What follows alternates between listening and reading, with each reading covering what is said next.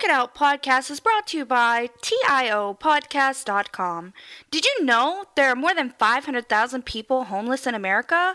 Many of these people need access to pads and tampons. So Talk It Out is dedicating April 1st through May 25th to our annual Pads and Tampons drive.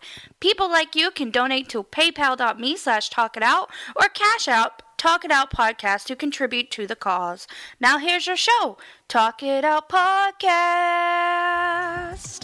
What's up, everybody? Welcome to Talk It Out podcast. This is your girl Gabby. And KT. Let's talk about um, the two white ladies that adopted all those black children. Um, one of whom became a viral sensation a couple years back, and then they committed murder suicide. We're gonna talk about um, Stephon Clark and you know uh, the tragedy of his death, as well as some of his problematicness and um, black women and our response to um, his death and should we be marching forward and stuff like that. We're also going to talk a little bit about periods, KT and I, because we have them. And we're going to tell you a little bit about our, our pad and tampon drive for those in need. And we're going to wrap it up with uh, talking a little bit about um, economics and getting paid living wages. So we are joined with two wonderful guests who have been a part of the Talk It Out family for a long time. We got Dee Dee up on the show, and we got Charneil up here on the show, and they're going to introduce themselves and let you know where you can find them. Hey, hey, everybody! It's uh, Dee Dee, first time I'm talking out, so I'm gonna try not to be too nervous because this is awesome. Okay. So, so yes, that's all I got. Next, Okay. Morning. Hey guys, it's Charneil uh, from What Did You Do and What About Your Friends and Boys Love Beyonce, and I'm always honored to be here because I love these girls. Woo! We will put our their their stuff if they want us to share it in the description box and let you know where you can find them. Remember, you can hit us up on our social medias: Facebook at Talk It Out Podcast, Instagram at Talk It Out Podcast, and Twitter at Talk It Out underscore Pod. Visit our website tiopodcast.com where you can listen to episodes, buy merch, read blog posts when they get updated by KT, and all that good stuff. So uh, we're gonna get right into this conversation. So, um, yeah, it's been a tragedy. That uh, this story that's been released about these two moms who um adopted all of these kids, these black children, and one of whom, Devonte, who uh, was 15, uh, back in 2014 when the Ferguson protests were um were going on. His picture went viral all over Facebook. All of the white folks were sharing that picture of the little black boy hugging the police officer. He had a sign saying like free hugs or something like that. And then the police officer was like, I'll give you a hug. And then he's like crying. And then everybody was like, oh, racism is over. Anyways, I knew right then something was not up back then. And then I found out he had two white moms. And so I was like, okay, that's that's kind of explains it. But actually the backstory is actually more tragic because one of the moms had a history of abuse and they were like shunned from everybody. They weren't allowed to like communicate with anybody and you know, just a lot of manipulation and abuse going on. So um eventually what happened is um both of the moms were in the car with the children and they drove off a cliff and there was no evidence that they were trying to stop. Um so pretty much they're just coming to the conclusion that it was intentional. So it was like a murder suicide. So um pretty much i just want to know what do y'all think about it? Like what do y'all think about this whole story? First of all what did you think about um the picture when it came out back in 2014 like what was your reaction to it and then what do you think now that you know all this information about it the picture was all right when I first saw it. I thought I, you know, need to get like a camera flash and put it in the, in, the direction of the kid, maybe wake him up. mm-hmm. But um, uh, um, and just hearing about what happened now, it's just um, don't they do like deep background checks for uh, potential uh, foster parents or I something? so, yeah. Yeah, because um, if they make me wait like two to three hours just to go to Canada. Um, I need them to do the same kind of thorough background checking and invasive bullshit so these uh parents can adopt these kids and whatnot. Yeah. If that makes any sense, I don't know. But this this should have been this shouldn't have happened. Yeah. At all. I think it's interesting. The original photo was obviously trash, and it was just a way for um. It was a way for like Rush Limbaugh and everyone like that to be like, "Hey, this is great. Black people are now not afraid of the police," even though like this obviously didn't make a difference. And um, also, I feel like there can be a lot of ways that people can interpret this. Number one, they can interpret this as a way to say that um, LGBT people aren't allowed to adopt children. I feel like Mhm. someone's going to twist it that way. Like, I- uh, especially because, you know, it is two moms. They are obviously going to twist it in a way to say that LGBT people are not the right type of people to actually raise children and things like Mhm. that. So there's that. Uh, I feel like people are going to make this into um, something else than what it is, really, with that. Uh, I also feel like that obviously there has to be some type of like it was a white people who decided to do this. Like there's got to be some kind of mental thing that goes on here that says like I don't know where I'm kind of going with this, but maybe like maybe they hated their own black children. Does that make sense? I don't know. Hmm. Like Mm. Makes sense to me. I mean, Yeah. why why would you why would you drive your children off on a cliff? And there are like I'm reading the report and it says that uh you know they never they intended to it looked like they intended to go back to their house and it looked like they intended to do this and this and this. But the thing is the fact of the matter is is that there was nothing stopping that car and it looked almost as if it was set up for the car to like go off of the road. So, Mhm. what other point would there be there other than number one, you're tired of raising your black children, and number two, you can't deal with raising your black children. So, I think this is, I think this has to do with race. Um, but this is something that's like near and dear to my heart only because I do a lot of foster care work and adoptive work. And I just feel bad, one, because there's a lot of abuse that goes on in foster homes that goes unreported because kids move so often, Mhm. um, especially young kids and kids of color. So once you find a home that feels quote unquote safe and as normal as you're, you think you're going to get, you don't want to leave it because the last thing you want is more trauma. Yeah. And so reading this story and knowing that they were begging neighbors for food and telling neighbors to leave food by the fence and you know things like that just irritates me. Also because these ki- these don't look like abusive parents, quote unquote. You know what I'm saying? Mm-hmm. So everyone's gonna look at these very you know attractive you know white moms as if they don't do anything wrong and that they they can they can do the whole Bree Van de Kamp thing and have the outside look great and have the inside be hell. And so I feel like there's a lot of balls that got dropped here, and, and because of that, we lost uh, six kids because of it. And I think a lot of it has to do with race too. There is a burden to raising. Um, I, I I don't want to say they're all black. Some of them look like they're mixed race or something else, but raising kids of color when you don't have shared experiences or like Mhm. or any kind of you know if you don't have very visceral and emotional connection to them if everything you know is cerebral we know no shade to kate or any queer white women out there but for whatever reason white lesbians feel like because they read a lot they know a lot Yeah. Um, No, no shade. That's true. It's That's true. so it's just it's all these things that is there's probably a level of saviorism here um and there said the burden sometimes becomes too great and you don't want it one if you if you give them back that's a sign of neglect. Um you give them back it's called disruptive adoption and it goes on your record. You're never allowed to adopt foster children again. Mm. and doing that also invites them to investigate your home and what's been going on. So you'd probably go to prison.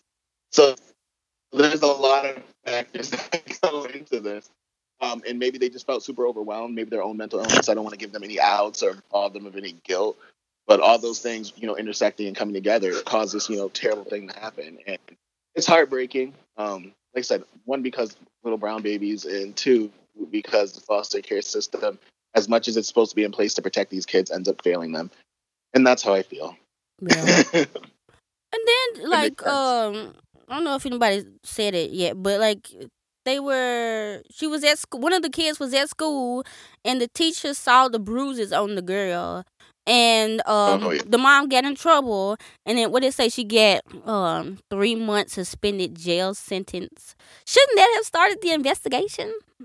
Like shouldn't that have because i don't i don't know but it's yeah like you said a lot of people dropped the ball. It's just it's just so sad.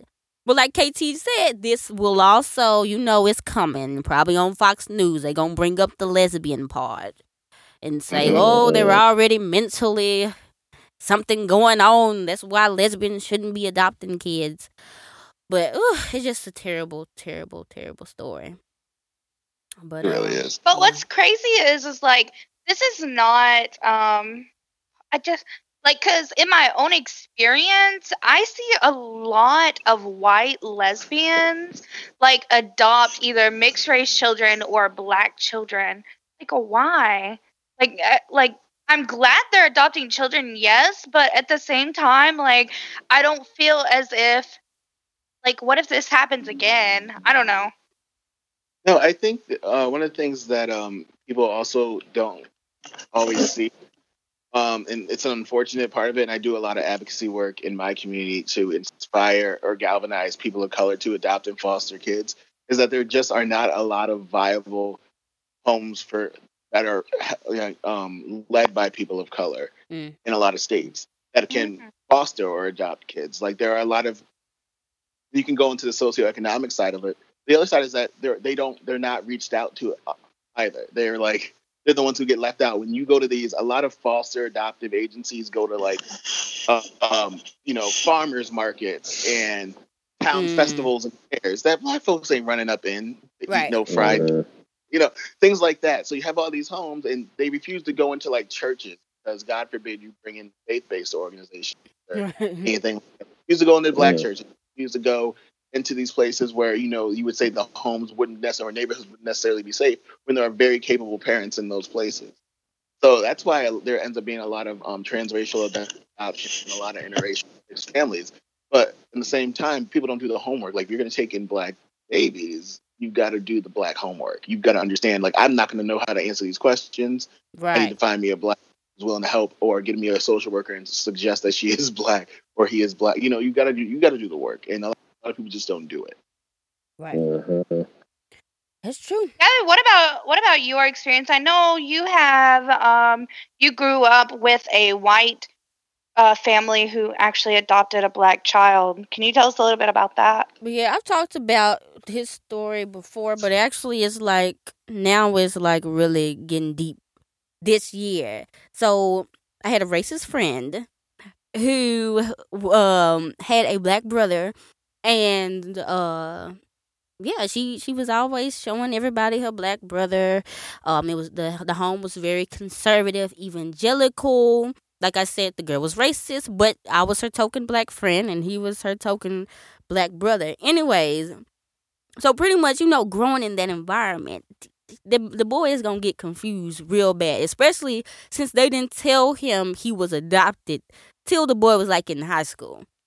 So, um, What? now, um, the boy this this last week he something happened where I don't know, maybe the, the boy's gay or queer or something like that. He told one of his um friends, Hey, I like this dude. And he said, You better not tell nobody or I'm gonna kill you. And of course, the dude ran to the principal and said, "This dude is he's giving me death threats, this, that, and the other." They they said they they were gonna beef up security. They were gonna bring the police and everything up there. The boy was suspended and then eventually got expelled. And so I'm like, I don't even, I, I don't even want to know what that boy's going through because the the home was already super racist, conservative, homophobic. This is a black queer child living in this white, racist, conservative family.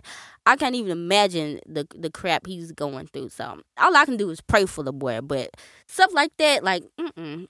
if you if that's the type of home you're in, you don't need to be adopting no black kids because you wouldn't even be able to fathom what they're going through. You have no black friends, no black family. Mhm. It's it's not it's not a healthy environment for them.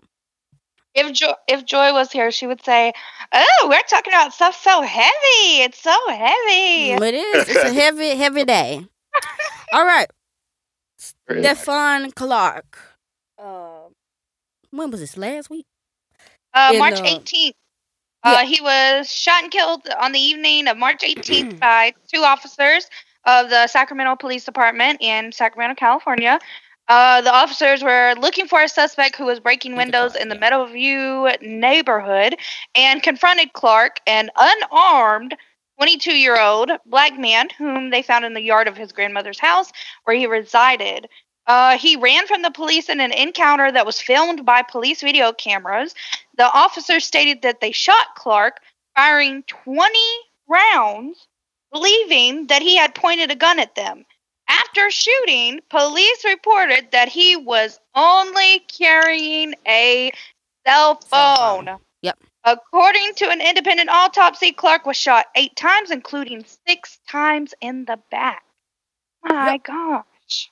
That's crazy. So yeah, that that has that was that's that was rough. That was a rough story, and then it became even rougher now that um.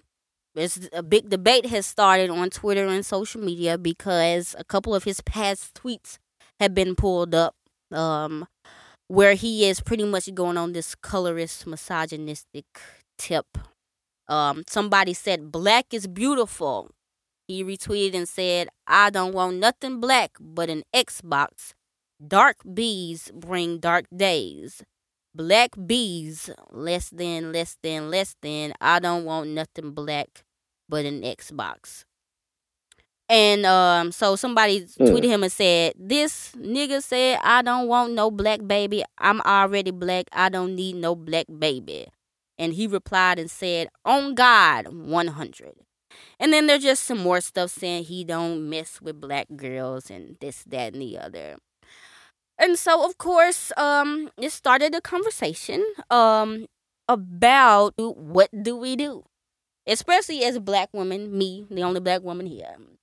What do we do when it comes to um fighting for justice for people who would not be fighting for us? Now, y'all aren't necessarily in this group, but I, we can all uh, contribute to the conversation. Um, so I personally don't think you can choose either way. You can choose to to fight for justice for them, or you can choose to sit out. I don't think either one should be demonized because you feel how you feel, and each argument or each view ha- is has its legitimacy. So, um, have y'all have y'all seen this conversation on social media? What do y'all think about it? Do you think it's needed, or people just going too deep into it? Um, I only know a little bit about it because I think what the homie uh, Empress Journey was talking about it um, on Twitter, and honestly, I'm not surprised. There's a lot of ain't shit dudes out there who think this way, and then end up getting, you know, murdered on some bullshit. Mhm. Um, I don't know if I can. Would it be like wrong to try and separate the two? Like, I mean, because it's fucked up what he's saying, but it's also fucked up that he got shot 20 times for nothing.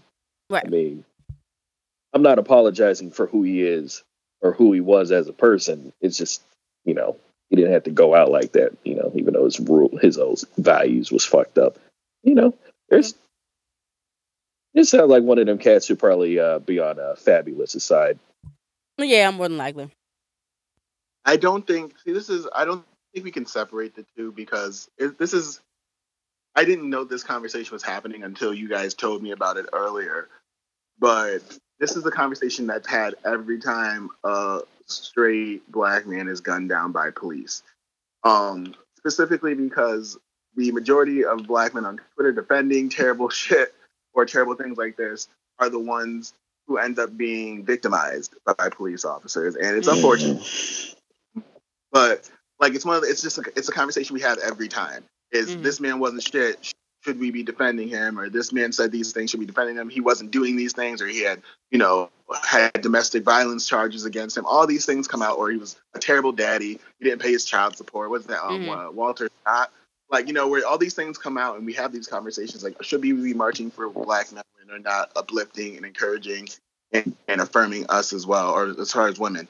And I think that I can one, I can't say you shouldn't or should should should not, but I think that no matter what, we're always going to be marching in the streets um, for people who are going to harm us in any kind of way. Um, like as a queer black dude, like I know all the time I'm championing for black dudes who don't give a fuck about me. Mhm. Um, in the same way that black women are always the ones carrying the cross and bearing, uh, bearing the cross and carrying torches for the black men that mistreat them. And until we have a conversation and start uh, utilizing and start actually putting those words into action um, to change the community and the way we see each other and the way we appreciate and show love to each other, it's a conversation that's going to continue to the end of time, I think. And it's unfortunate that we have to have, and, and as a black man too, a black woman, Gabby, I'm sorry that you have to find yourself at these crossroads so often and that we're not doing more to protect. So I apologize. But I mean, I just know these conversations get exhausting. They really do. You know what that reminds me of? Um, Sandra Bland. Like, did y'all Mm. see all that like homophobic stuff she had said, like in the past, all the videos about the the gay agenda and all that stuff? Yep. But that was kind of Oh, a, a similar a similar conversation as well. I don't know. Uh, KT, I don't think you can add nothing to this right now. But for me, I think I'll, I'll give her a scenario to talk about. But for me, I think it's just like, ooh, it's. I I will fight for the um just police uh justice police you know fighting against police brutality i don't know necessarily i know it's wrong the way he died you know i might say oh rip because you know nobody should die that way. But he i ain't finna put him on no t-shirt. I ain't finna like quote him you know you know Yeah. like have him something like that. But you know just as far as justice wise it was wrong of course. But like i said he when i list the names of people i pro- i don't know. It, it's kind of it's just really really complicated. Because it's like to deny him is like denying a part of yourself. And it's like well i guess i'm not really for black people because i'm not in the streets protesting for him but he wouldn't be protesting for me. So it's like am i uh, um betraying my race for my fem- for my feminism or something like that? So i don't, But I I don't think- know. that goes into how we talked about previously. Not everyone, like in your specific quote unquote group, is actually for you, and how like we can't just sit here and kumbaya it. We gotta kind of talk about it. You gotta have these type of conversations to figure out what is going to be the actual stance on it, what's going to be the actual outcome of it. That makes sense. I don't think everybody's gonna come because everybody has different opinions. Some people saying they will not say his name. Some people are saying they're gonna say his name all day. I don't know.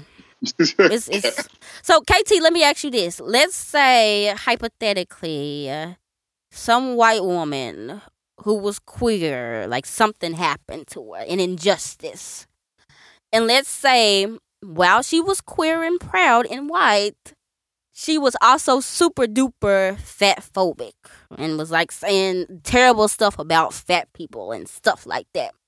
Would you still feel an obligation to um, fight for her if you know she was being discriminated against for being a lesbian or a pansexual or something like that? Or would you just be like, girl, you got it?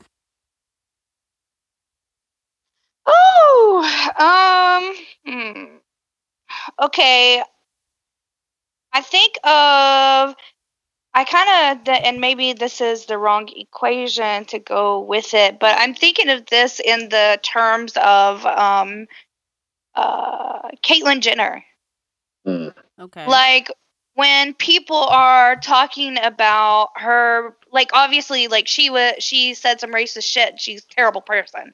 She was uh saying she was for Trump and things like that. Um she is a trash person, but that does not take away the fact that she's still trans. If people are talking shit about her being trans, mm. I feel as if I need to stick up for her. But if people are talking shit about her political views, then that's okay. Like that you can you can have a conversation where you're not talking trash about her being a trans person and how trans people are this and trans people are that and and doing all these horrible stereotypes about trans people and still like go against her conversation or go against what she's saying. But that's the importance of like when you talk about safe spaces.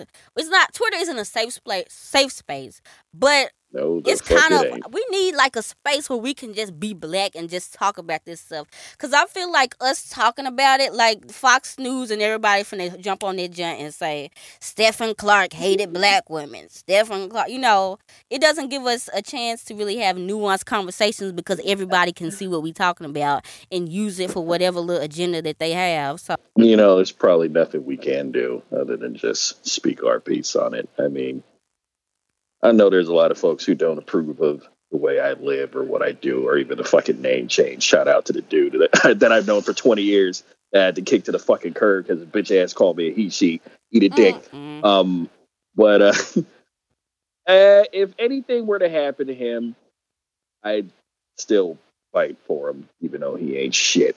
Mm-hmm. It's, I am not for, you know, innocent lives being took for no goddamn reason, even if they hate me. I'll fight for you regardless because, you know, empathy or whatever. Common sense, probably. I think having a heart. Right. Yeah, that too. I think that we can I think we can have constructive conversations about things and still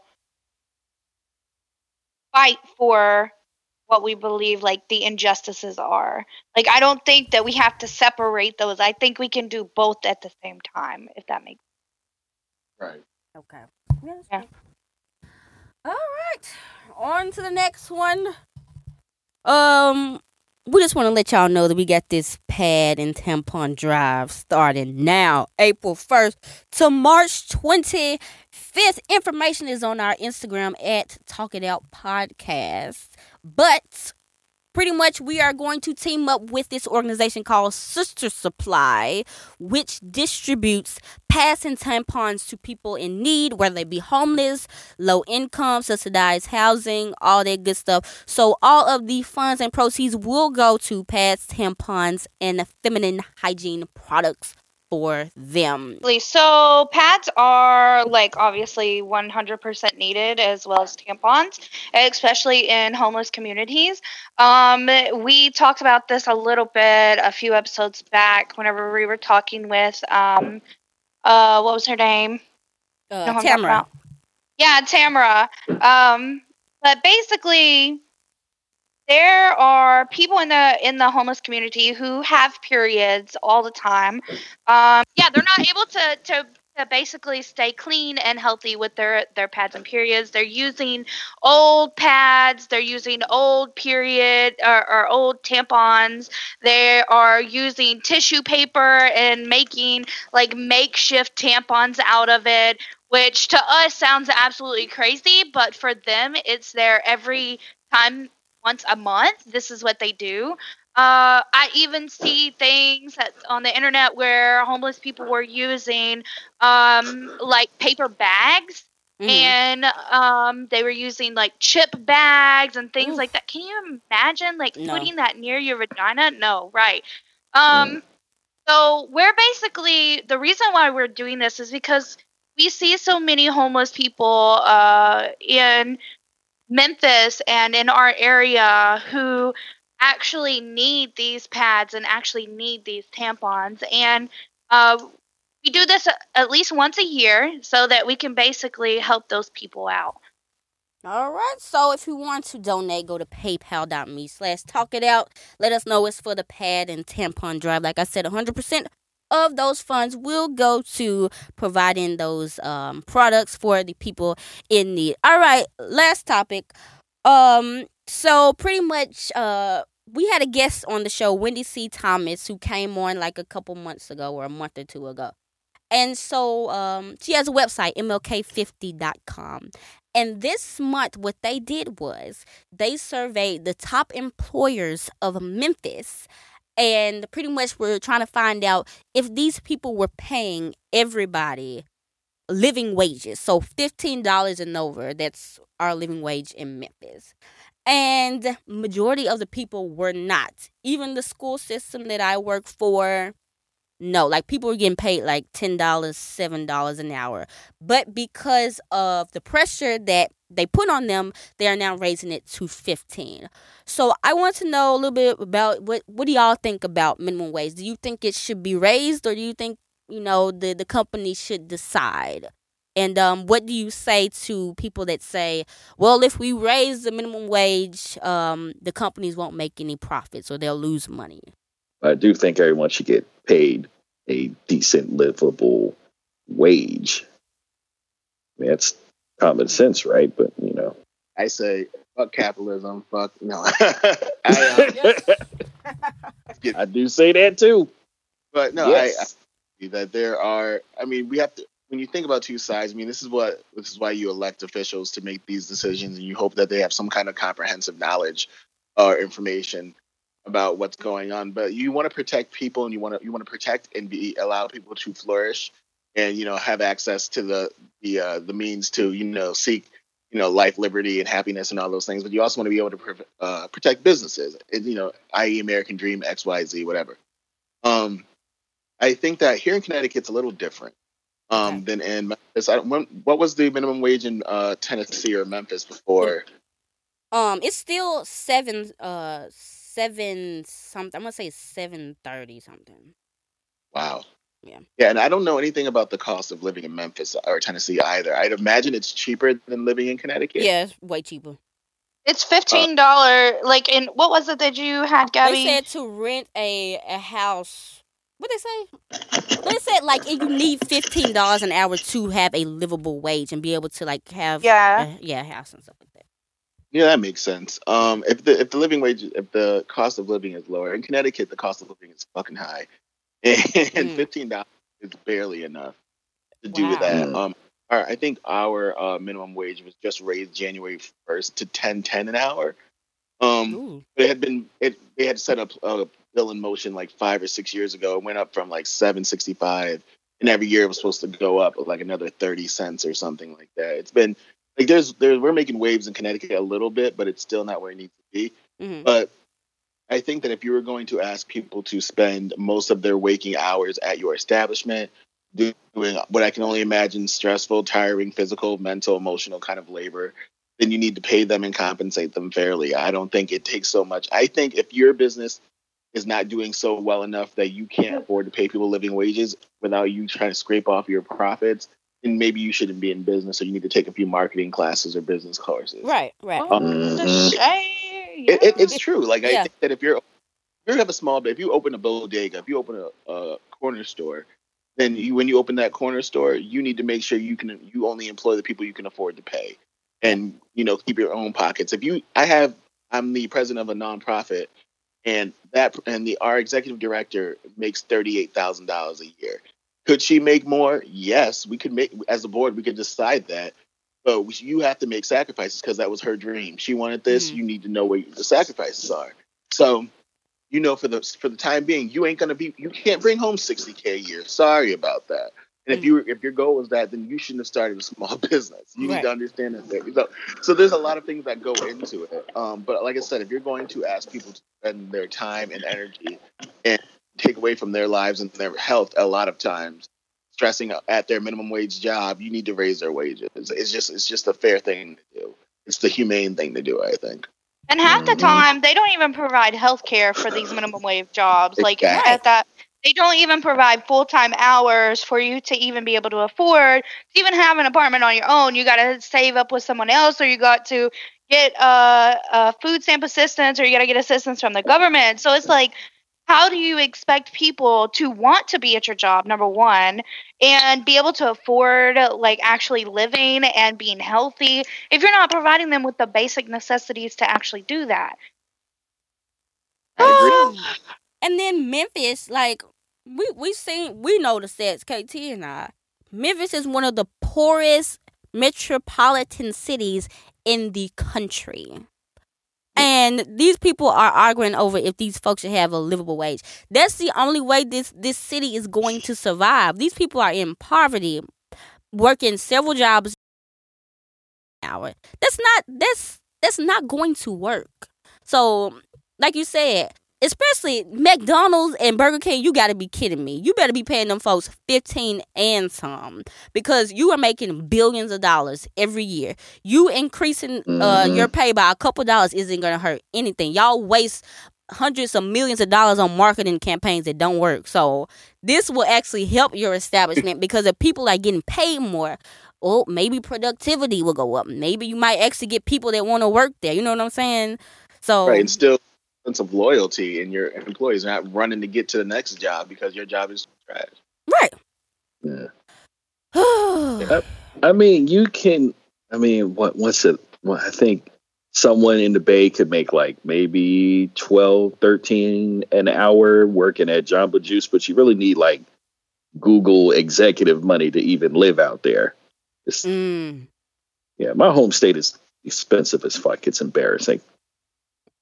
Hmm.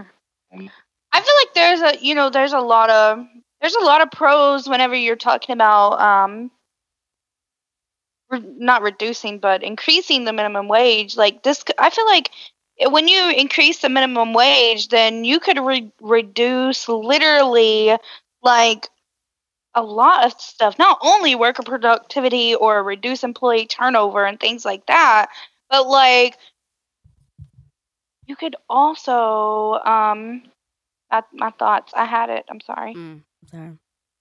Well, it could get a lot of folks off food stamps. Exactly. Making 15 an hour. and that that's something that the Republicans claim to want claim to want to do, but they don't want to increase the minimum wage. How does that make sense? Right. It doesn't make sense, and it doesn't have to make sense for them. They're going to stay Mhm. elected and stay voted in over and over again. i know what i was going to say okay so i feel like it would reduce deficit uh, because basically that means that less people are going to be using welfare programs if you're paying a living livable wage so that's Yeah. gonna like decrease our deficit that we have in the economy period so I, I think it could be really helpful Mm, right, I agree. Yeah. How does Denmark do it? Or is the net? I forget. Switzerland, some place. Yeah. A lot of folks are doing It's it so way far away better from than what we think we're doing. Yeah, we're actually not doing that good. I mean, I mean, the Trash. rich folks doing good, but They do just fine, right? yeah, our stuff Yeah. worse. Uh, Let's wrap this thing up, y'all, because I got to edit this episode and release it tomorrow. But I with all kinds of bleeps. episode to do the same thing too. So. oh, did y'all see Yeah. SoundCloud? You can now schedule when you want to upload it. yes, I'm so Yeah. happy. I'm doing this yet tonight. it works Is is that just for mobile, or do I have to go online to do that? online. Yeah, You have to probably like, online. when you Of course. you have to Thank have you, the file you SoundCloud. want to upload attached. So Yes, because Yeah, I be that's- I be scrambling in the morning trying to hurry up and upload that and get ready for work. It's just too much. yeah but it's dope. All right. Well, um, we'll give y'all a chance to uh talk about what y'all doing and where people can find you, and we'll get out of here. Go ahead, Okay. Dee Dee. Oh, hey, yay me. Um, since I forgot to mention this at the beginning, I do have two shows. I, I would say three, but um, I haven't heard from that guy in a while. You know, he's like married with kids and shit, so that's important or something. Um, but yeah, you got um, Right Man Chow podcast and uh, Casually Sarcastic with Dee and Keisha. Um, yeah, on SoundCloud and whatnot. And you got Twitter and Instagram, both D E D E E underscore sweets, blah, blah, blah. Yeah, that's it. All right. All right, you guys can find me every Monday on Boys Love Beyonce, every other Monday on What Did You Do, and every Tuesday. And what about your friends? Good time. You can find me on Snapchat, Instagram, Twitter under one name at Charneil B. C H A R N as in Nancy, B I L B. Charneil B. Them both up. Let them know we sent you. And go to our social media Facebook at Talk It Out Podcast, Instagram at Talk It Out Podcast, Twitter at Talk It Out underscore pod. Don't forget about that pad and tampon drive. Like I said, information is on Instagram. We'll put it on Facebook tonight. Or you can learn more, and we'll put it in the description uh, of this episode. You can find out more information. This has been your girl, Gabby. And KT. And this has been Talk It Out Podcast. Talk it out. Yeah.